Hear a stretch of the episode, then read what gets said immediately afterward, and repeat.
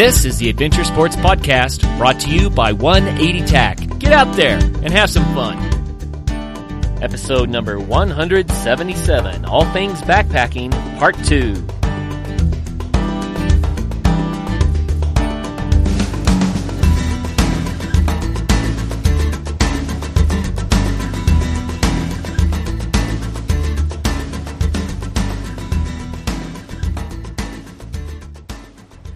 Hello and welcome to the Adventure Sports Podcast. This is your host, Kurt Linville.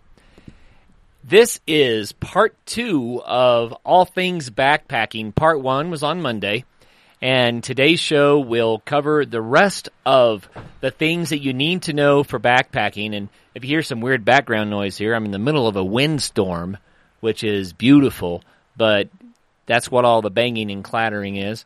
Regardless, this show is focused on wrapping up all the details that a beginner would need to know to become a really safe, successful backpacker who can really enjoy backpacking, as well as hopefully there are a few tips and tricks that even people that are very proficient with backpacking would uh, learn something from. But I am sure there are many, many things that are not included in this show, things that I don't even know about. So if you're a backpacker, and you have ideas or tips or tricks, then please go to the adventuresportspodcast.com. Please leave a comment for this post, and that way other people can benefit from what you've learned, tips and tricks for backpacking.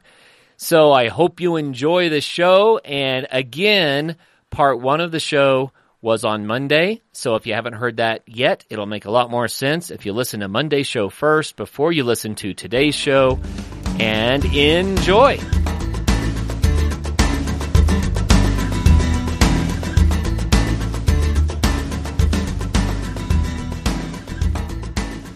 So, what else do you do when you're backpacking? So far, we've covered sleeping and how to carry your gear. We need to talk a little bit about footwear because that matters a lot. I have tried a variety of backpacking boots, uh, trail running shoes. I've even tried, you know, sandals for backpacking. And there are a lot of differences of opinion. I will say this uh, having a backpacking boot that's lightweight and covers your ankles is a real benefit because, you know, you can slip and slide into rocks when you're hiking. People talk about the ankle support that they get out of a boot. I don't know that that's really so true as much as when you're hiking and the side of the boot hits your ankle, it gives your body an early warning system so you correct the angle of your foot uh, a little bit earlier. But sometimes you can get a little bit of support out of the ankles of, of the boots. I'm not sure that a high boot is necessary, but if you do use low hikers or maybe trail running shoes, then a great tip is to use some um, lightweight low gaiters. And even with a, a full boot, gaiters can be nice. They keep seeds from grasses out of your boots. They keep rocks out of your boots. If you need to cross water, you can actually kind of run and splash across water and stay almost dry unless you're in something really deep, just because the gaiter in the boot will deflect the water as you, as you dash across it. So there are a lot of advantages to using gaiters even in the summertime, so I would recommend that especially if you're using some sort of a low top hiker. Some people think that they need a really heavy duty leather hiking boot to go backpacking, and that's not for everyone. Matter of fact, I would even say that it's uh, not for most people. But if you are doing more aggressive mountaineering type stuff, you do have to go to a heavier boot, maybe even a mountaineering boot. But whenever you are backpacking, you need to find a boot that fits you well and uh, one that supports your foot. You know, if you have a high arch or a low arch, you know, the width of your foot, all this kind of stuff matters. You don't want your foot slipping around in your shoe and getting sore unnecessarily. Sometimes insoles can be bought that will help as well, but make sure that you have a fit that works. And if you do, when you're hiking, start getting a, a rub on your foot, some sort of a hot spot, then treat it early. Don't wait until it turns into a full blown sore, torn up blister. Blisters are just a part of backpacking, but you can avoid them by wearing proper socks, by stopping and taking care of these hot spots. Even a simple band-aid can make a huge difference. Sometimes I'll put a little piece of duct tape inside of my boot to create a slip layer that can help. But one of the best things you can do is just to stop and take off your boots, take off your socks and air out your feet. I like to soak my feet in a stream as I go by and then let them dry out completely. The most important thing is to get the moisture out of your socks and out of your boots frequently so that your feet don't start to turn into a soupy mess down in there. Don't wear cotton socks wear some sort of a synthetic or a wool sock that's comfortable for you. But, you know, you need to know which sock to use. I tried a synthetic sock the other day that just destroyed my feet because it was the wrong type of synthetic. So experience goes a long way, but keep those blisters away by finding a boot that doesn't slip around too much, by taking your boots off frequently, by using the right socks, and if you do start to get a hot spot, address it right away. Now, what about in the camp? Sometimes I will take a backpacking sandal with me into the camp if it's lightweight enough. It depends on the kind of trip that I'm doing. Um, I don't like to run around barefoot too much because, you know, pine sap sticks all over your feet. You can step on thorns or sometimes even a piece of glass. You don't want to get injured when you're on the trail. So I either wear my boots or I can wear a sandal. Don't take flip flops because they get wet in the dew or in a creek. They twist on you and it's just a great way to get injured. So make sure you have a firm fitting sandal that you can wear even wet securely if you decide to take something. Now, often I don't take anything. Instead, when I get to camp, I'll tie my boots loosely enough that I can slip them on and off easily without having to tie them and then I can use that for getting in and out of the tent and roaming around camp. Of course, don't walk on uneven ground with untied boots. That's another way to uh, to get an injury, which you don't want to do. But it is a, a quick way to avoid having to carry the sandals in. But sometimes it's worth it, depending on the trip to have a camp sandal. So remember, we're going through what we do during a normal day and specifically during a day of backpacking. So far, we've taken care of footwear. We've taken care of carrying your load. we we have taken care of your sleep system. You also need to think about first aid and sun protection and thermal protection. Um, the temperatures do vary wildly and the weather can change unexpectedly and especially in the west you can have temperature changes of 40 degrees or more in a matter of minutes. So i recommend that you always take a way to stay dry and a way to insulate with you in the pack. It's a little bit of extra weight to carry but it is worthwhile. You should have at least one pair of insulating long pants. I'm not talking about jeans. I'm talking about something lighter and more insulating. Fleece pants or some sort of a lightweight synthetic sweat pant or something like that that you can use to insulate. And then it's also a great idea to have some sort of a lightweight rain shell so that you can keep your legs dry, especially if there's a, a freak windy rainstorm or icy rainstorm, God forbid. These things really matter. You should have a fleece that you can wear on your upper body and a lightweight shell, and that gives you the opportunity to uh, stay dry and cool, or dry and warm, or warm without having to have the shell if it's not raining. So make sure that you have those things. You need to have a hat to keep the sun off your face and neck, and sometimes I'll use a ball cap, but that is not adequate.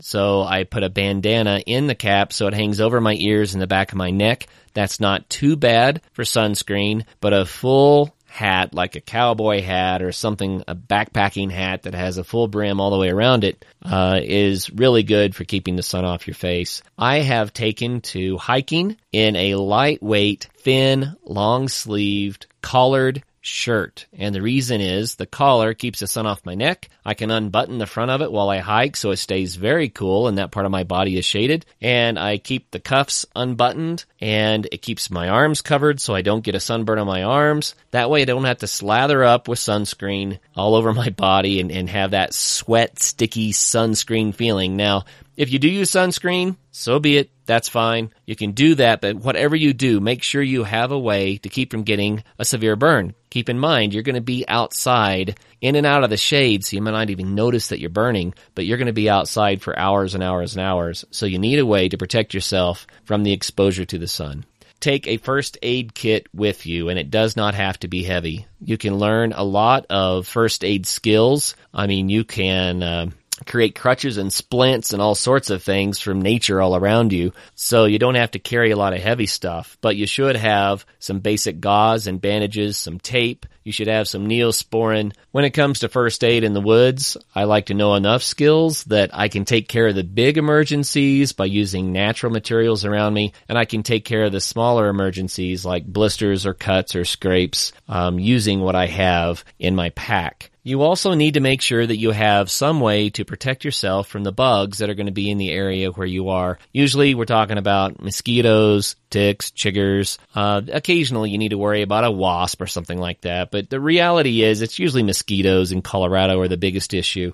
And bug spray There's nothing better than just using some DEET. There are all sorts of natural bug sprays out there. They do work, but for a very short period of time. I think it's worthwhile to take some DEET with you. Another thing that I do that really helps is I have a bandana with me on every backpacking trip. I use it as a rag to wash with. I use it as as a cloth to protect myself when I handle hot things off the fire. I use it as my sunscreen when I need to cover up part of my body. I mean, there's uh, uh, dozens of different uses, but one of them is um, I'll hang it over my shoulder. And as the bugs start to buzz around me, if they're not too bad, then I'll just kind of wave my bandana around like a horse uses his tail and it keeps the bugs away. And so that's a little bit of a pain, but if the bugs aren't too bad, I find that that's adequate and then I don't have to put on the the bug spray, but definitely take some bug spray. If the bugs get out of control, it's worth it. I also, like I said, have mosquito netting that I can wear if I have to. You've got to make sure you're covered well when you sleep because then when you're sleeping, you're not very good at defending yourself. On a backpacking trip to Lost Creek Wilderness, one of my sons was sleeping under a tarp with me and he had mosquito netting over his head just like I recommended and uh, woke up in the morning, looked over at him and there are about six mosquitoes inside of the mosquito netting because he hadn't cinched it down around his neck enough. And so poor guy couldn't win for losing on that one. So think about it. You know, if you're using mosquito mosquito netting, make sure that it is closed up properly and enjoy yourself. Have fun. You know,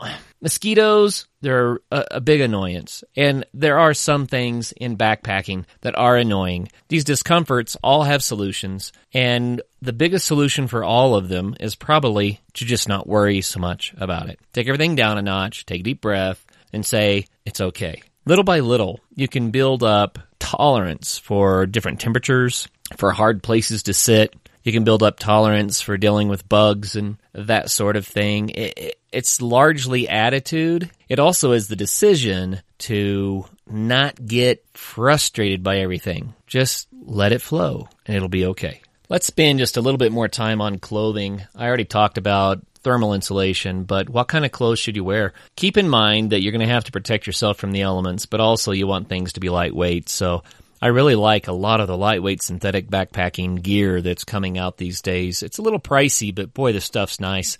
It's thin, yet it protects you, really light. And the bottom line is you don't need to take that much in the way of clothing. You can wash clothes, at least rinse them off really well on the trail and use them over and over again. I normally have a pair of shorts, a pair of long pants, one shirt that's short sleeved, one shirt that's long sleeved, and then I'm going to have my fleece and shell and hat. And uh, I do bring extra socks. You got to keep socks clean and nice to protect your feet, and of course, enough undies for the trip. But you don't need that much in the way of clothing. Just enough to stay warm. Don't worry about putting on different clothes every day. Like I said, you can rinse clothes off as you go, and that way you save a lot of weight. Let's visit a little bit about first aid. It's obviously important to be able to take care of emergencies when you're in the wilderness, and there are uh, different types of first aid classes that can be taken so that you have the knowledge to be useful in an emergency. Of course, one of the most popular would be the wilderness first aid class. There's a WFA and the WFR, which is a first responder class. And both of these classes provide you with a lot of great information on what to do in a medical emergency in the wilderness. But even without that class, you should get some basic understanding of, of what to do about various things. But what can you carry with you? Hmm. When it comes to first aid, you could carry a ton of stuff, but of course, no one wants to carry a ton when they're backpacking. So here's what I do. I'm not sure that you should follow my rec- my recommendation. Rather, I think that you should come up with a, a, first aid kit that you're comfortable with, mixed with the amount of knowledge that you have. And the reason I say it that way is a lot of emergency situations can be handled using stuff that you have on hand without having to carry it in as a first aid item per se. So I tend to lean on that based on my knowledge and experience. So what I take with me is a basic cuts and scratches first aid kit. So for me, that means I'm going to have some antibiotic ointment. I'm going to use usually rubbing alcohol as an antiseptic. It may not be the best antiseptic, but it's decent. And I use rubbing alcohol for a plethora of tasks when I'm in the wilderness. I take just a couple ounces of it with me. It can be used as fire starter if necessary. You can uh, use it to help uh, treat the itching from bug bites. You can cleanse wounds with it. You can uh, use it even as a deodorant. It does a great job of, of keeping the stink away. If there's no water to wash in around, then I even use rubbing alcohol just to uh, cleanse my face and stuff like that so I stay fresh. So anyway, a couple ounces of rubbing alcohol is uh, very useful because of all the different purposes that you can use the rubbing alcohol for. So once again, I have some antibiotic ointment, I have some rubbing alcohol, I'm going to have band-aids, of course. Something to treat blisters is a, is a really good idea to carry along. I like to take some gauze and some tape. And then for larger emergencies, I know that I can make a stretcher out of natural things that are found, you know, at hand in the wilderness. I can make splints for broken legs or sprained ankles. I can make crutches and canes there are all sorts of things that can be fashioned from the, the materials that are in the woods for larger emergencies. So the main things are to know what to do for bleeding, for shock, for severe sunburns or, or other types of burns, know how to treat those sorts of things without necessarily having to carry an ambulance into the woods with you, right?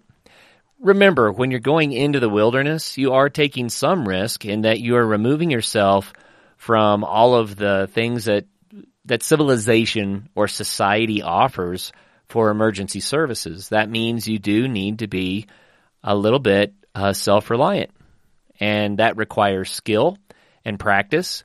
But again, it's all part of the fun. It's part of the hobby. Worthwhile to learn some of these first aid skills. Other things I like to take from a first aid standpoint include aspirin ibuprofen, some sort of an antihistamine if you have some sort of a bad histamine reaction. That can be really useful. And I think it goes without saying that if you are taking medications for high blood pressure or things like that that you need on a daily basis, uh, make sure that you don't forget those and leave those at home. That really matters. Everybody needs to tailor their own medication kit, their own first aid kit to their knowledge level, and you know, my first aid kit probably weighs less than two ounces. With a kit like mine, you may not have everything that you might want for larger emergencies, but like I mentioned, you can fashion a lot of things out of what's at hand in the wilderness around you as well. So I think key, make sure you have the basics. You don't want to be out in the woods and have some uh, scrapes and cuts and, and burns and things like that and not have a way to deal with those things because then smaller problems can become larger problems if you get infections or things like that. So I keep it pretty simple, pretty basic, but you need to make sure you do take at least what you need. And I should mention as part of the first aid kit, and this goes for almost every category, have a roll of duct tape. It doesn't have to be big and heavy. Sometimes I will even just wrap duct tape around a hiking stick so that I have a, good length of it with me. And the idea behind the duct tape is that you can use it to fashion splints, and to fashion stretchers and to repair broken gear. You can use it to help ward off blisters. There's so many uses for duct tape and first aid is one of them.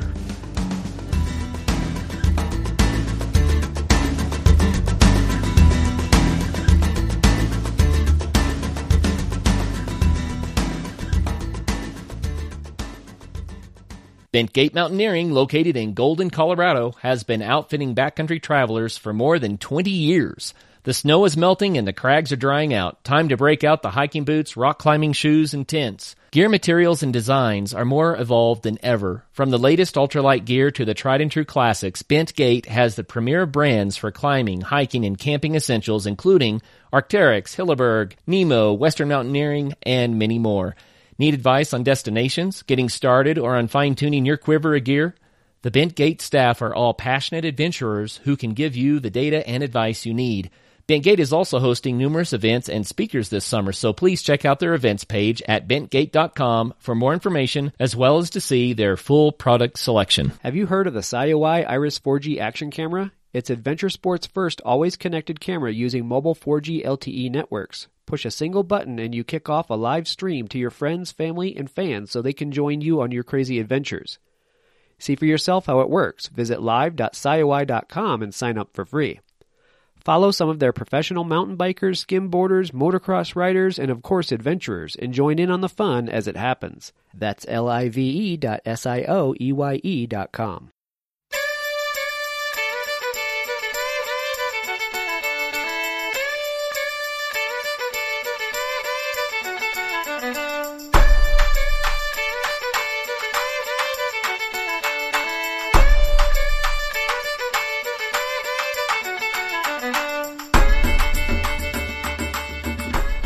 So, where are we on our what do we do in a day list? This is the way that I pack my backpack. And so far, we've covered footwear, we've covered the pack, we've covered the sleep system, we've covered the clothing and the first aid, and we've covered protecting yourself from the elements. We've covered taking care of yourself against the bugs and the sun. What's next? We're down to food. Of course, we're going to eat. And that also should remind you that you're going to brush your teeth, you're going to want to wash up, you're going to want to be able to cook your food. So, starting with food, you can either select uh, food that you cook, which means you have to have some sort of a backpacking stove to cook with, or you could choose foods that you don't cook. And frankly, I think it's worthwhile to take a stove. The reason is because eating only dry foods like bread, sandwiches, stuff like that, it gets a little bit old after a while it's so nice, especially on a cool morning, to be able to make a hot cup of coffee or tea. And, and it's also nice to have a hot, nourishing meal at the end of a long day of backpacking. So I think it's absolutely worth it to take a backpacking stove. And of course, I would recommend the 180 stoves that we sell at 180tac.com. These are natural fuel stoves. They're very lightweight. You don't have to buy fuel. You don't have to carry fuel. You just use twigs, grass, leaves, whatever's around you to cook your food. It's very efficient. You do have to be good at building tiny little twig fires so that you can have a fire in all conditions, including rainstorms. But that said, it's a lot of fun to learn how to be good at making fires and to build that as a skill, another, another arrow in your quiver, so to speak. One thing about the 180 stoves is that they do not create a push button fire, so you do have to take the time to build a tiny little fire. It's not hard, but it does take some time. And so some people prefer to have a fuel stove where they can just press a button, light a match, they've got an instant flame. The drawbacks to those, of course, you have to be careful not to spill fuel in the wilderness. And you also have to carry that fuel. You have to figure out how much fuel to carry you have to uh, keep buying that fuel trip after trip after trip, which adds up. It can get pretty expensive, but it is handy and it is convenient to be able to just push a button. But know what you're doing with your fuels. Some fuels do not burn well in cold conditions. Alcohol fuels do very poorly in the wintertime. Other fuels um, just don't do as well as they could in cold conditions. You also have issues with windy conditions you name it, make sure that you've done your homework. And when you select a way to cook in the woods, that you select something you're comfortable with and that you can enjoy cooking with for years to come. One other advantage of the 180 stoves is that they don't fail. Uh, they're made with no hinges, welds. There are no screws, nuts, bolts, O-rings, rivets to fail in the field. Instead, the pieces are all designed with kind of an ingenious um, tab and slot design that holds the the stoves together and uh, there are no O-rings that can fail. There's just really nothing that can go wrong. Matter of fact, in the dark, once I stomped one, crushed it, and uh, the next morning I was able to just with my fingers bend everything back into shape and cook my breakfast. So that's nice. You step on a lightweight backpacking stove, it's done. You're not going to use it again, and you could find yourself with the inability to cook, which could be a bad thing on a long trip. So you need to have a mess kit with a pan you can cook in. You need to have some way to uh, cook with a stove. And of course, remember to bring a knife. You always need a knife backpacking. Bring a fork or a spoon or something like that. You could always carve one out of a hunk of wood, but it's nice to have it handy and nearby. So that kind of wraps up the cooking part. Now, lest this show start sounding like nothing but Kurt pontificating about backpacking, I'd like to take a minute to introduce my British daughter from an American mother, Lydia. Hello, Dad. It's quite lovely to be here today. Thank you for having me. So Lydia is here to share some of her ideas about backpacking. She just completed a year with the Outdoor Leadership Program with Jefferson County Public Schools, where they learn tons of outdoor skills and leadership skills and how to lead groups in the wild. Lydia learned backpacking skills, she learned snow camping skills, rock climbing skills, rope skills, group dynamic skills, and many other things. Lydia, what was that program like? The program was absolutely wonderful. It was very instructive on basically everything outdoors. It just gave you a nice introduction so that you could explore different fields of outdoor leadership and see what you would like to do. So we've been thinking about using Lydia's British accent for some of our ads just so it would get your attention. But Lydia, let's get real. Tell us about backpacking with the Outdoor Leadership Program and what you learned from it. So, at the beginning of the year, my class took a six day backpacking trip in the Geneva Creek Basin area where we learned the introduction to leadership skills and basically how to travel in the woods and do a backpacking trip because a lot of the kids in my class had never done anything like that before. They had just grown up in the city and they were all a bit nervous and scared to be out there. And it was amazing to see their transformations throughout the course of the year. Well, Lydia, you mentioned how kids were transformed by the program, and I've noticed this. I used to take uh, inner city kids into the wilderness quite a bit on trips, and some kids, it, it transformed their lives in a really positive way. Other kids had a more difficult time kind of latching on to, I guess, getting that close to nature and but all of them were heavily impacted by nature and i think it's because it was such a new experience for them for one. But for two when you go out in nature it removes you from your comfort zone from all the things that are familiar right? So what did you see among your peers in the outdoor leadership program? Well, the backpacking trips and the various wilderness trips that we took over the course of the year really helped a lot of kids to open up because a few of the kids in my class at the beginning of the year, they were really shy and had low self-esteem and didn't really like to talk about their personal lives or their feelings. And by the end of the year, we knew everything about them and our class just became a family. And I believe that the wilderness played a huge role you know, it creates a, a, fresh environment for people to explore what's going on. And you know, in the last episode when we were talking about backpacking, some people had answered when I asked why backpack that they did it to learn more about themselves and to find themselves and uh, to kind of get real. I think that's what nature does.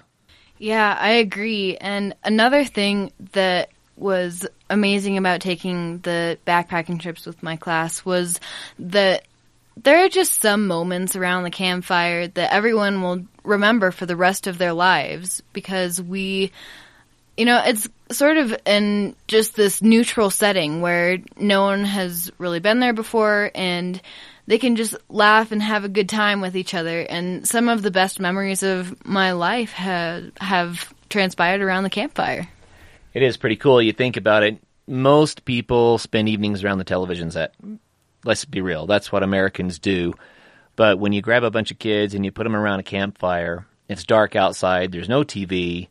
You know, the fire itself becomes the centerpiece, but the conversation around the fire just kind of happens. Really cool.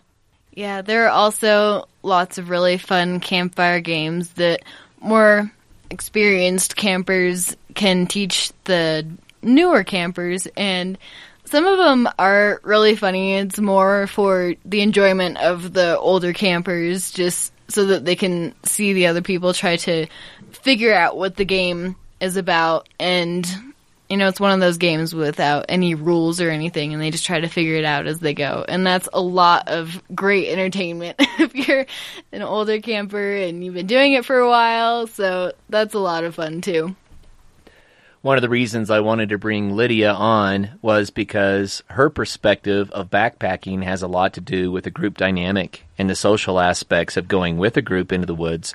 Whereas I've been talking on this show about equipment and tips and tricks and connecting with nature. For Lydia, backpacking had a lot to do with connecting with friends. And I think that that really is a true dynamic, and I would recommend anybody who wants to build friendships to consider getting a group of friends together and going into the woods for a few days. It has an amazing impact. Yeah, I would definitely agree. It just brings you so much closer together than you ever would if you just went out for coffee one morning. It you're just forced to hang out with each other 24/7 and during that time you figure out each other's strengths and weaknesses and you just learn about each other's hearts and I feel like in this modern day and age a lot of people just don't really feel like that's necessary and they like to keep what they're feeling really personal and just tucked inside their heart. But when you're out in the wilderness and you're stuck with people, you sort of learn to trust them and you get to know what they're really like. Hmm. So you would recommend backpacking to people then? Absolutely, I would. Yeah, it's not always easy, but sometimes backpacking is just challenging enough to make it real. I think the challenge is part of what makes it work like this. Yeah, definitely. Just going through challenges together is a huge part of building friendships. Lydia, thank you. I just wanted to get your perspective on how nature impacts groups and friendships because I knew that you were the expert on that one. Right, well, thanks for having me on the show, Dad. Now back to talking about what to do and what to take while backpacking. Let's talk a little bit about food itself. I have tried all sorts of dehydrated, freeze dried backpacking foods. And some I like better than others. It's a matter of personal taste. They're not horrible. None of them are wonderful either. And usually what you do is you boil water, you pour it into the pouch, you shake it up really, really well, you let it sit for about 10 or 15, maybe even 20 minutes, stir it up, and uh, it, it's hydrated, and then you eat your meal. Not bad, but after a few days of this, it kind of gets old. So I tend to bring some other foods with me that might be a little bit heavier, but foods that I can eat fresh on the trail. On longer trips, sometimes people will take foods that'll be good for about a day, some things that will keep without refrigeration, and they eat those first, and then, you know, they get to their dehydrated food for the future days on the trail. Another thing that I really like is to know edible wild plants. Don't over harvest an area, but there are ways that you can make little stews and supplement your food with some of the natural edibles. Have to be very careful and really know what you're doing, of course, because some plants out there are poisonous. And we've had a lot of fun eating the occasional fish that we catch, which is nice. Fresh, delicious fish cooked over an open fire. Great source of protein while camping and very delicious. But once again, respect the water. You don't want to be harvesting fish out of a, an area that's stressed where the fish are struggling to survive or where maybe rare species of fish are living. You know, respect and know what you're doing. But if you're in an area where there are plenty of fish and uh, you're not causing any harm, then wow, what a what a delightful thing to have a delicious meal fresh right out of the stream. Here's another tip for you. If you are a lover of your morning coffee, then don't expect to take your creamer with you and your sweetener with you and your coffee and your coffee pot and your espresso machine and all of that. Just forget all that. Go get some instant coffee and there's some really good types of instant coffee on the market today. So find one you like, mix in it some powdered milk and maybe some brown sugar or whatever type of sweetener that you like. Put it in a baggie. The whole thing will weigh less than an ounce. You just pour that in your cup, pour in the hot water, you've got your coffee. Everything's all in one place and it's really light. Makes for a quick, easy cup of coffee. And if, believe me, even if it's not your favorite cup of coffee on a chilly morning in the woods, it's gonna be grand. Another thing to consider about food and backpacking. If you're on multi-day trips, longer trips, then you need to start thinking of calories per ounce. That's how much energy do I get per weight of food. And that's why freeze dried foods are great because they're very, very light and they have plenty of calories, but they do take up quite a bit of space in the pack. And like I said, you're going to get tired of those day after day. So start thinking about other things. They may weigh a little bit more, but if they have lots of calories, then it can still work. Things like peanut butter mixed with butter in it. Maybe mix some honey or some jelly directly into the peanut butter. You can even, um, add a little bit of oil to it and thin it out or even water to thin it out and put it in a squeeze tube and then it becomes an energy food that you can squeeze as you hike. Things like that that have a lot of calories and even though they weigh something, you get a lot of bang for the buck. So that's a, a great trick. Other things are leave the packaging at home. You don't have to backpack a cereal box into the woods, right? Get a little Ziploc or something. Put the cereal that you're going to want in that, or you can even put the cereal directly in your mess kit. So the next morning, all you have to do is add some powdered milk and water and you have cereal for breakfast. There are lots of ways to avoid having a bulky pack and to avoid having a lot of trash to deal with and to avoid um, carrying a lot of unnecessary weight and waste into the woods. But you know, the bottom line is different people find different foods that work for them. I personally find that I do better with protein and fats for long-term energy than I do a lot of the simple carbohydrates that are in a lot of the, the energy foods today, breakfast bars and snack bars and things like that. So my preference is to uh, find ways to eat things that are calorie and nutrition dense. And that way less weight takes you a little farther down the trail, but experiment. See what works for you, and you probably will find those one or two things that you just really love to have in the woods that are worth the weight. Go for it, carry them, and uh, just enjoy cooking in nature. It's a lot of fun. It's a hobby of its own. You can do all sorts of fun things and innovative things without having to carry a lot of weight once you get started. Now let's talk for a little bit about food storage. My preferred way to carry food in the woods is to have a lightweight uh, dry sack, a dry bag, and they, they make some that are just made out of nylon that has been rubberized a little bit. I'm not talking about the heavy canvas rubberized bags that you might use whitewater rafting or something like that. I'm talking about a bag that weighs just, man, an ounce or two and that can hold a couple of gallons worth of materials. And these bags are awesome because they help to keep the odors down. I also put smelly foods inside of Ziplocs inside of that bag. I also have a large Ziploc for any waste that I have, um, trash waste that is. I can put that in a Ziploc, helps to keep the odors down. The whole point in keeping the odors down is to keep the critters out and the critters can tear into most anything unless you're going to carry a bear canister with you. And a lot of locations these days recommend or even require that you carry that heavy, big bear canister with you. There's a reason why. It's because people got sloppy with their food. Bears became accustomed to eating what people took in with them. They left people left their trash laying around, bears got into it and then the bears became a problem. So, as they say, a fed bear is a dead bear. The bear canisters are being required in a lot of places just to try to save the bears from interacting with humans on this level. If people would take care of their garbage and take care of their cooking and take care of their smelly foods, then that heavy bear canister wouldn't be required. In a lot of areas where the bear canister is not required, practices that you need for taking care of your foods are number one, don't sleep where you cook. So you want to have a cooking station that's a good distance from your camping area. And if you're in like Colorado where grizzlies are not a problem, then the separation distance doesn't have to be too huge.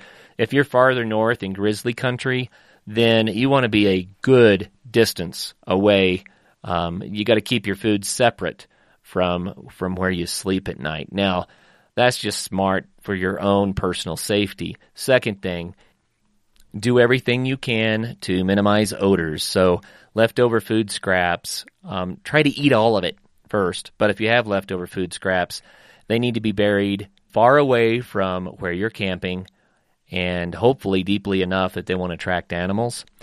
You need to wash up before you go to bed so you don't smell like the food that you've been cooking because that's never good. You also can minimize odors by, like I mentioned, making sure that food is as sealed up as possible. And don't think for a second that you can seal it up so well that a bear won't smell it. But you can seal it up well enough that it's not a strong smell and it'll minimize the distance from which it can be smelled. You need to use a bear line if you're not using a bear canister. And even if you're not in bear country, a bear line keeps raccoons and things out of your food as well. So, uh, 180 Tack also sells a bear line utility system that is far superior to any other bear line system that we have found. It has a heavy safety throw bag made out of Cordura. It doesn't weigh a lot, but it's heavy duty so that you can put a rock in it and throw a line over a tree limb without banging the rock in your head. It comes with two pieces of 550 paracord, so it's very stout, and that way you can go from tree to tree with a drop line in the middle. And then, here's the kicker it has two climbing rated carabiners that you can use to hoist very heavy loads up on your drop line in between two trees. So we're not talking about, oh, I hung my food from a tree limb where any animal that can climb a tree will get to it. Now we're talking about food suspended 20 feet above the ground between trees. Um, very difficult for any animal to get out there and get into it. Not that it's impossible, but it discourages it greatly. With the two carabiners, you can make a block and tackle system with mechanical advantage, and I have lifted packs and food for you know eight nine people up on these. It is a, a very stout system. Matter of fact, so stout it can be used for other functions as well. Uh, we've used it for motorcycle recovery when you find your motorcycle down in some gully somewhere. We've also used the bear lines for dragging canoes out of the water, and of course, with a paracord, you can use that paracord for anything that you might use paracord for in the woods, including um, emergency situations.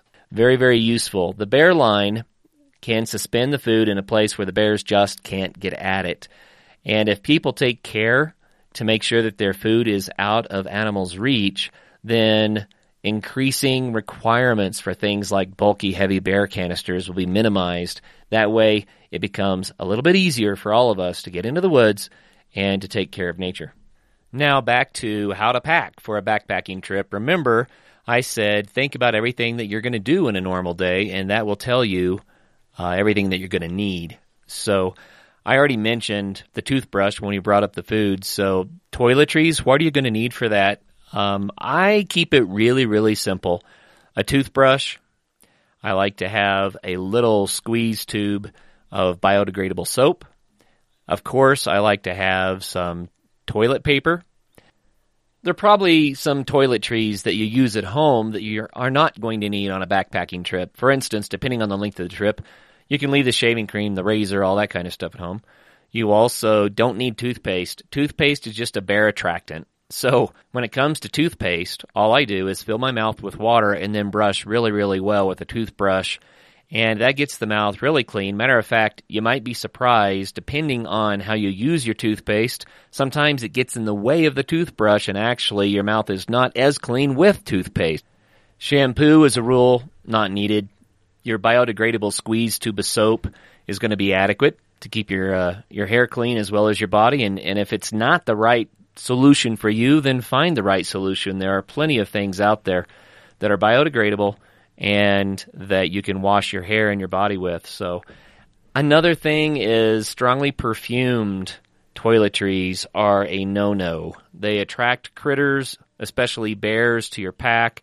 It's just going to be a problem. Get stuff that's natural. Don't worry about smelling like a department store where you're in the woods. Instead, just stay clean and think minimal. So, as I'm going through my typical day, right, I am getting out of bed, well, that's my sleep system we already talked about. I have some sort of a shelter that I'm crawling out of, whether that's a tarp or a tent. We've already talked about that. I'm putting on my boots. We've already talked about footwear. I'm going to eat my breakfast. We have already talked about food. I'm going to want to brush my teeth and wash up, and we've talked about toiletries. I'm going to want to make sure I'm protected from the sun because it's going to get really glaring at times, and we've already talked about sunscreen and clothing to protect you from the sun. We've also talked about cooking food, your camp stove, your mess kit that you might need. And then I like to think about entertainment. I love to go to a destination and spend a whole day there before I move on to the next place. It just changes the, the pace of the trip. And it's a real luxury to be able to do that. Now, through hikers rarely get to. They would call that a zero day because they don't make any distance. I like zero days a lot. So, what am I going to do on a zero day? I think about entertainment. I might have uh, a paperback book. I might have a book on my cell phone that I carry with me. And as a rule, I, my cell phone's turned off. I only take it to take pictures and maybe to read a book. Um, I will take a frisbee often. And the reason is that a frisbee, can be used for a variety of different things. Uh, obviously, you can play frisbee with it, but we also use frisbees as plates. You can use it as a cutting board. You can use it to fan a flame if you're trying to start a fire. I've even used a frisbee as a way to leave a message for others who are meeting me in the woods. You stick a frisbee on a tree and you write a message on it with a pen or a piece of charcoal. It's hard to miss. But really, when it comes to entertainment, my favorite entertainment when I'm in the woods is working on bushcraft skills or just enjoying my surroundings, going on day hikes, maybe taking a swim in an icy lake, finding a place where you can climb up on a high spot and perch and just watch the world go around. Sometimes I'll take a field guide because it's fun to learn about the different animals and plants that are around you. And it's a great time to identify edible wild plants. I wouldn't try eating them in the woods if you're unfamiliar with them, but it's a great time to have a field guide and to learn more about them. And, you know, sometimes fishing is something that we like to do, but the bottom line is you can be thoroughly entertained just by nature around you if you know what that is. Sometimes my kids and I will build sculptures out of mud or sculptures out of little twigs and and uh, pine cones and things that we find laying around. That kind of stuff is uh, it's centering. It kind of slows life down and allows you to see the details and to appreciate the pace of nature instead of the pace of society. Now, for the second break, I wanted to depart a little bit from all the talk about the details of backpacking to ask Caleb a few questions. Caleb is my oldest son and the first of the kids to start backpacking with me, and we've had, wow, a lot of great trips. Caleb, I know that you're a lot like I am in that when you go into nature, uh, it, it gives you an opportunity to kind of recenter and reconnect and, and uh, rejuvenate yourself. And backpacking is kind of an extended trip to do just that. So tell us how that feels when you go into nature and, and what that's all about for you. Well, it actually takes a little bit more time for me to recenter myself. I usually don't feel recentered completely until I've been in the woods for about three days, and that allows enough time for time to actually slow down to the pace of nature. Well, let's talk a little bit about a, a couple of the trips that we've been on. Um, we went into a really remote area once. It was probably your first big backpacking trip. It was so remote, matter of fact, that we saw an animal there that a lot of people would say doesn't exist in Colorado, but we know it does. What was that about? Yeah, so uh, it was in Holy Cross Wilderness, and we were in this valley that was, as Dad said, really remote and it had a lot of trees that were uh, had a diameter of I don't know six to eight feet, and they were all laying on top of each other. And so we were going through this thick undergrowth of trees, basically bouncing from tree to tree because you couldn't walk on the ground between them. Um, and as we were doing that, I caught something out of the corner of my eye, and I looked over and I saw the tail end of a wolverine vanish out of sight. And at first I was like, what was that? And then then I thought, well, Dad and I both thought about it and we were like, well, it could have been a badger maybe or a fox. And I thought, well, no, it just, it didn't look right. It looked like something I'd never seen before. And as it turns out, it was a wolverine. And later we looked up how many wolverines are in the Rocky Mountains in the United States, in the continental United States. And it turns out that there are as few as two known wolverines. I think it's kind of fun when you go out into nature and you're surprised by the unexpected. When I was a kid, I spent, wow, every hour that I could in the woods growing up in Oklahoma. And this is for, you know, 18 years of romping and stomping through the woods. One day, one time, I saw a jackrabbit. A jackrabbit in contrast to a cottontail, which were everywhere. But, you know, jackrabbits in the southwestern United States are fairly common, and I had heard that they existed around where I grew up in northeastern Oklahoma. But there was only one time in 18 years, tens of thousands of hours in the woods that I saw a jackrabbit. And those those moments are just kind of magical. I think that's part of the reason why we go into nature, why we go into the woods, why we backpack, is because those sorts of things happen, and you go, "Wow!" And if you if you stayed home, it never would have happened. Caleb, I mentioned in part one of this two part series that people backpack for a lot of reasons. And one of those reasons is, you know, the macho, let's see how many miles I can go, or to challenge oneself, to go out into the unknown and experience something. And some people do it to connect with nature. Some people do it because they love the, the pace of backpacking. I think that there is many reasons to backpack as there are people who backpack, but why do you like to backpack? Well, I like to backpack, as I said before, because it recenters myself and it allows enough time for that to completely happen. Uh, it also allows me time to think about whatever whatever might appeal to me at the time and then also just exploring new things uh, seeing new sights uh, experiencing new experiences i've gone on several backpacking trips to the same location, but I've never been on a backpacking trip that was exactly the same. They're all different. They all have their highs and their lows, and that's part of what makes backpacking so interesting and so rejuvenating is that it's not boring. Um, it keeps you entertained. It um, it also keeps you alert because you don't know what is around the next bin. You don't know what's waiting for you, whether that's strange weather or a beautiful view. You just don't know, and that's part of the thrill of it. So it's the exploration and the adventure then. Sure, yeah. You know, one thing that I've always been impressed with about the way that you backpack is, you know, you have a pretty heavy load and we go over some tough, steep, high altitude terrain. You never complain. You always just muscle right through it. And I'm impressed by your stamina. You have any secrets or advice for people who, you know, when they get to that part where they just they just don't want to go anymore, how they can keep on going like you do? It's a mind game. Like a lot of other sports, backpacking is an endurance sport. Uh, a great way to prepare for that is to go running or mountain biking or just, you know, take a walk a few times a week. Um, and what I mean by mind game is that you reach a certain point where you think, okay, I've got to stop. I'm too tired. I can't go on. But if you keep on going, then you won't get any more tired than you are at that moment. And you can keep on going at your current pace for hours the entire day without stopping. And that's really how I do it. Um, you should be going slow enough that your individual legs can rest in between steps. But just keep going and you'll cover a lot of distance. And then another side to it is what some people do is they think of only the trail in front of them. They think of only the next step to get to their destination. And really, that's self defeating because you're thinking about how tired you are. It, what really helps is if you distract yourself by looking around you and taking in the wonderful landscapes that you're traveling through.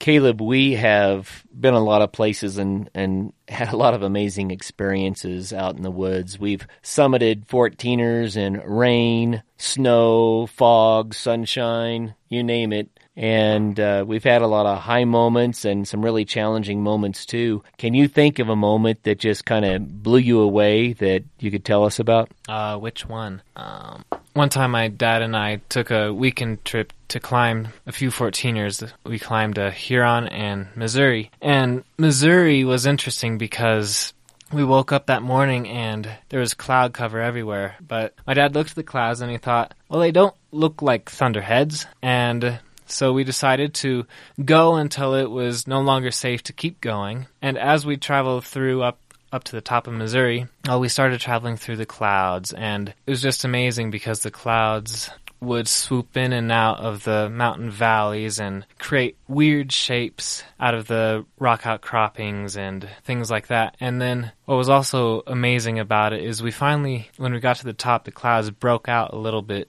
and we were able to see the fantastic 14er view we had been unable to see up until that point. And that entire trip was really magical for me it was so unique and it was really otherworldly. There were so many odd shapes and um, things like that. It was also very peaceful because I don't know if you've ever walked in fog, but there's no wind at all. The sunshine is gone. It's just very cool and you feel like you're floating.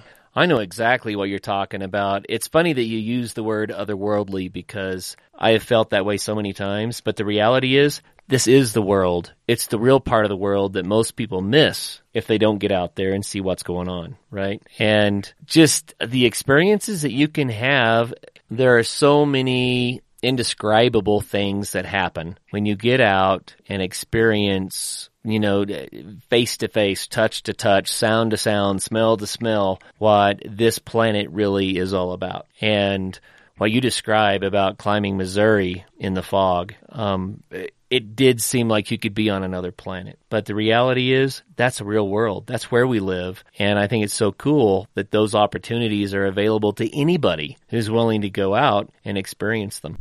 Caleb, what advice do you have for people who have not been backpacking before? Is it worth the effort? Do you think people should give it a shot?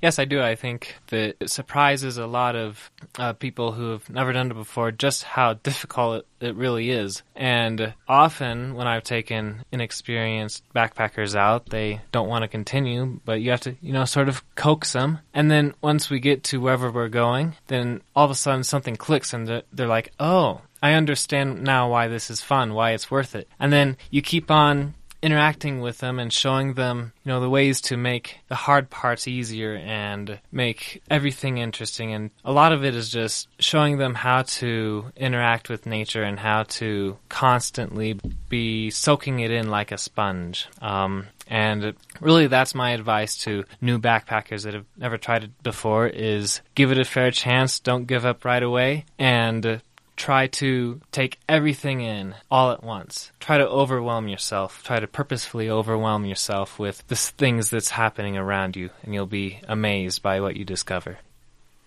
Good words, dude. So thanks for sharing with us, and thanks for being on. Yeah, it was a pleasure.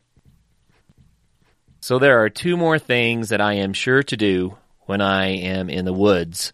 I need to be able to build fires, and I need to be able to purify water because you have to have lots of water, and perhaps the fire is the way to purify the water.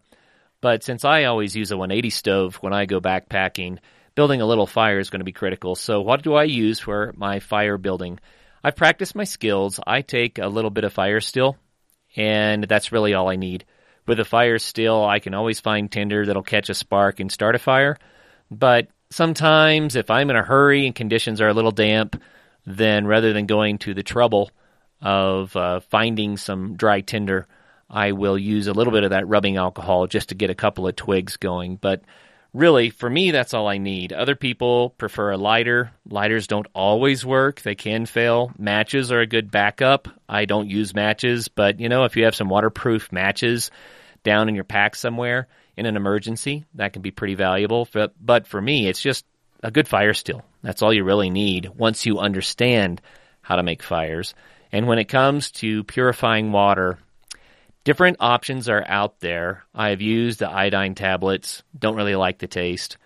I have used filter systems. That's my preferred method, but that does mean you're going to have to carry a filter and pump water. There are gravity flow filter systems, which are awesome because you scoop up a gallon and a half of water, hang it on a tree limb, and it filters automatically.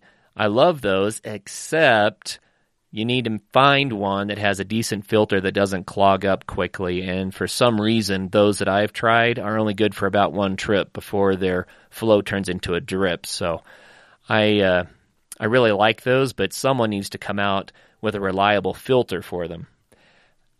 Other ways to purify water. Uh, ultraviolet stirring sticks have become popular lately. So if you have water that's that's fairly clean already, maybe even you pour it through a cloth to get some of the grit out of it, then you can stir that water with this ultraviolet stick and it kills all the pathogens. At least it's purported to kill all the path- pathogens and uh, I believe it works. We've used those some and those are handy and quick. They don't require a lot of effort. They do require batteries.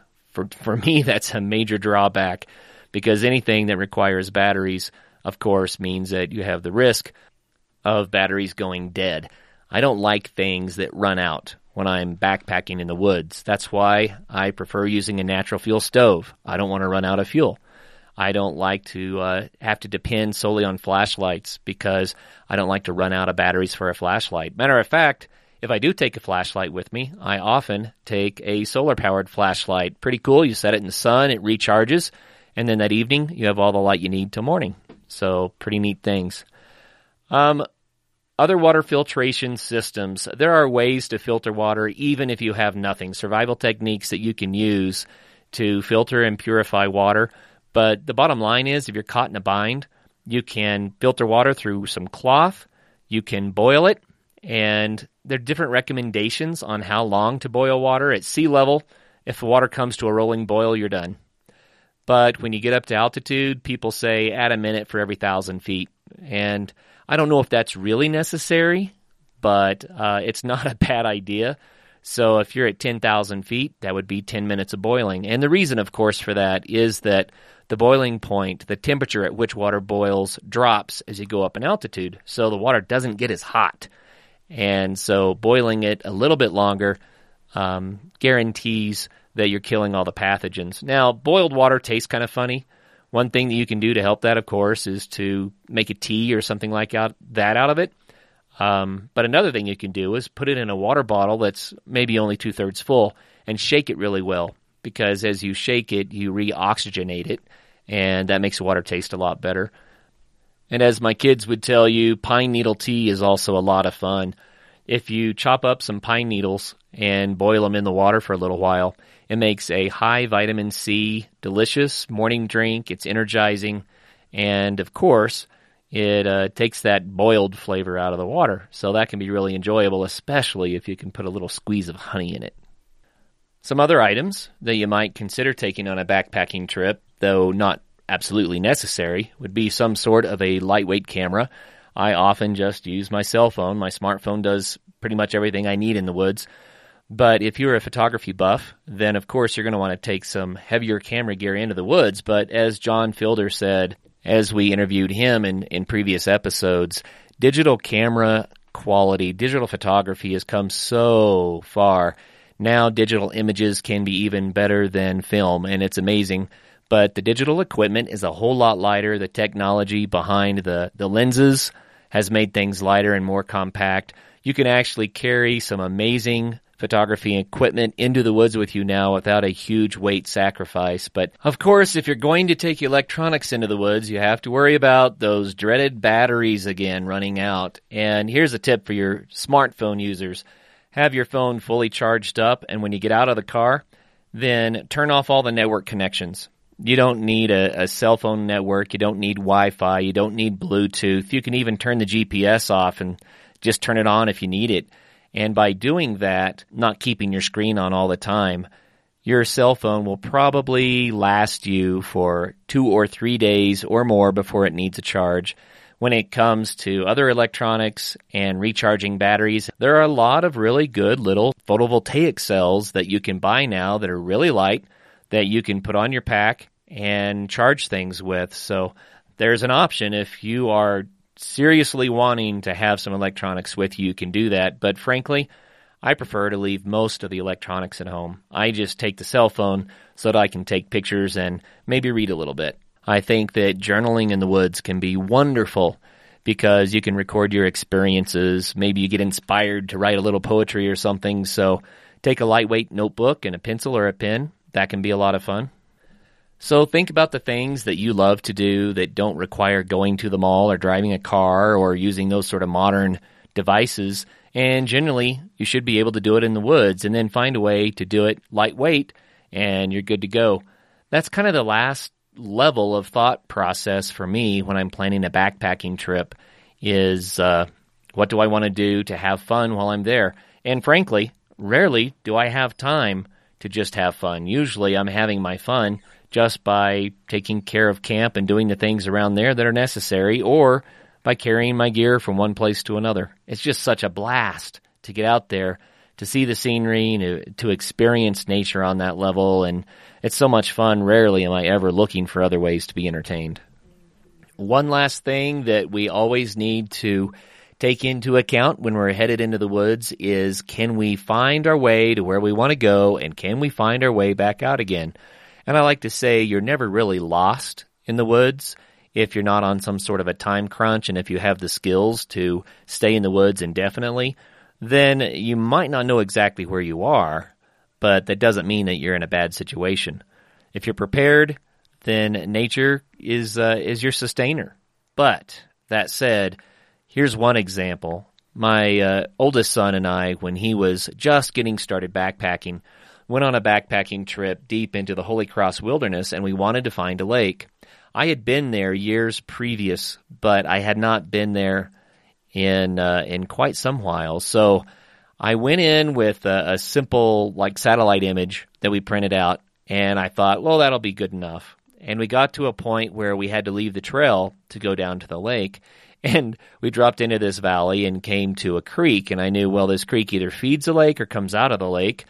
And it looked like, by the lay of the land, that there wasn't enough terrain upstream for the lake to be there.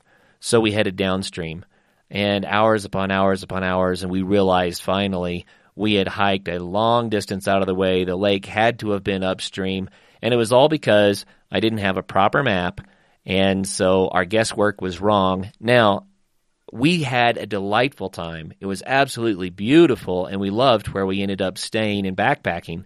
The point is that had I had an adequate map and taken the time to grab a compass to find a shoot a bearing or two and find our location, or maybe even use a GPS, then we would have known to go upstream and we would have arrived at the lake. Regardless, it was a beautiful trip. But the point is this it's worthwhile to have a good map. It's worthwhile to know how to use a compass to figure out where you are, doing a little triangulation. And it's also good to have GPS skills. These days, GPS is heavily leaned upon by an awful lot of people to find their way around in the woods because it's so exact and so easy to use. I think that's great, you know? But again, dreaded batteries and electronics that can fail. I've even had times when getting a good GPS reading is difficult. But if you have a compass and a map and you know how to use it, then you don't need the GPS. So, you know, the map and the compass, you're going to have the map anyway. The compass weighs almost nothing. Throw it in your pack and have the knowledge in your head that weighs nothing but can save your life. Then you can take your GPS in, but you don't have to rely on it if things go wrong. Always have that map. It's worth it. You can have a lot more fun if you know where you are and you know how to get to where you're going. Wow, it's amazing to me how long it takes to go through even just the surface details of backpacking, but we've gone full length again today, and I'm going to call that the end of this segment on backpacking. And of course, the Adventure Sports Podcast revisits backpacking from time to time as we interview amazing guests about their backpacking trips, their through hikes, their mountaineering climbs, those sorts of things. If you love backpacking, then we have lots and lots of episodes on backpacking, which you can find at the adventuresportspodcast.com. You can go into the episode categories and do a control F, that's a control find, and type in the word backpacking and they will pop right up so that you can enjoy those shows. Thank you again for your time today. I hope that you learned a couple of tips that can help you with your backpacking or if you're a beginner, that you learned the necessities that can get you started, that can get you out there enjoying the wilderness and having tons of fun. Backpacking is one of my very favorite things to do, obviously, and I would encourage anybody to try it. Just remember, Figure out how to pack light. Take only the things that you really, really need. Leave everything else at home. Nature will do the rest for you. And as always, get out there and have some fun.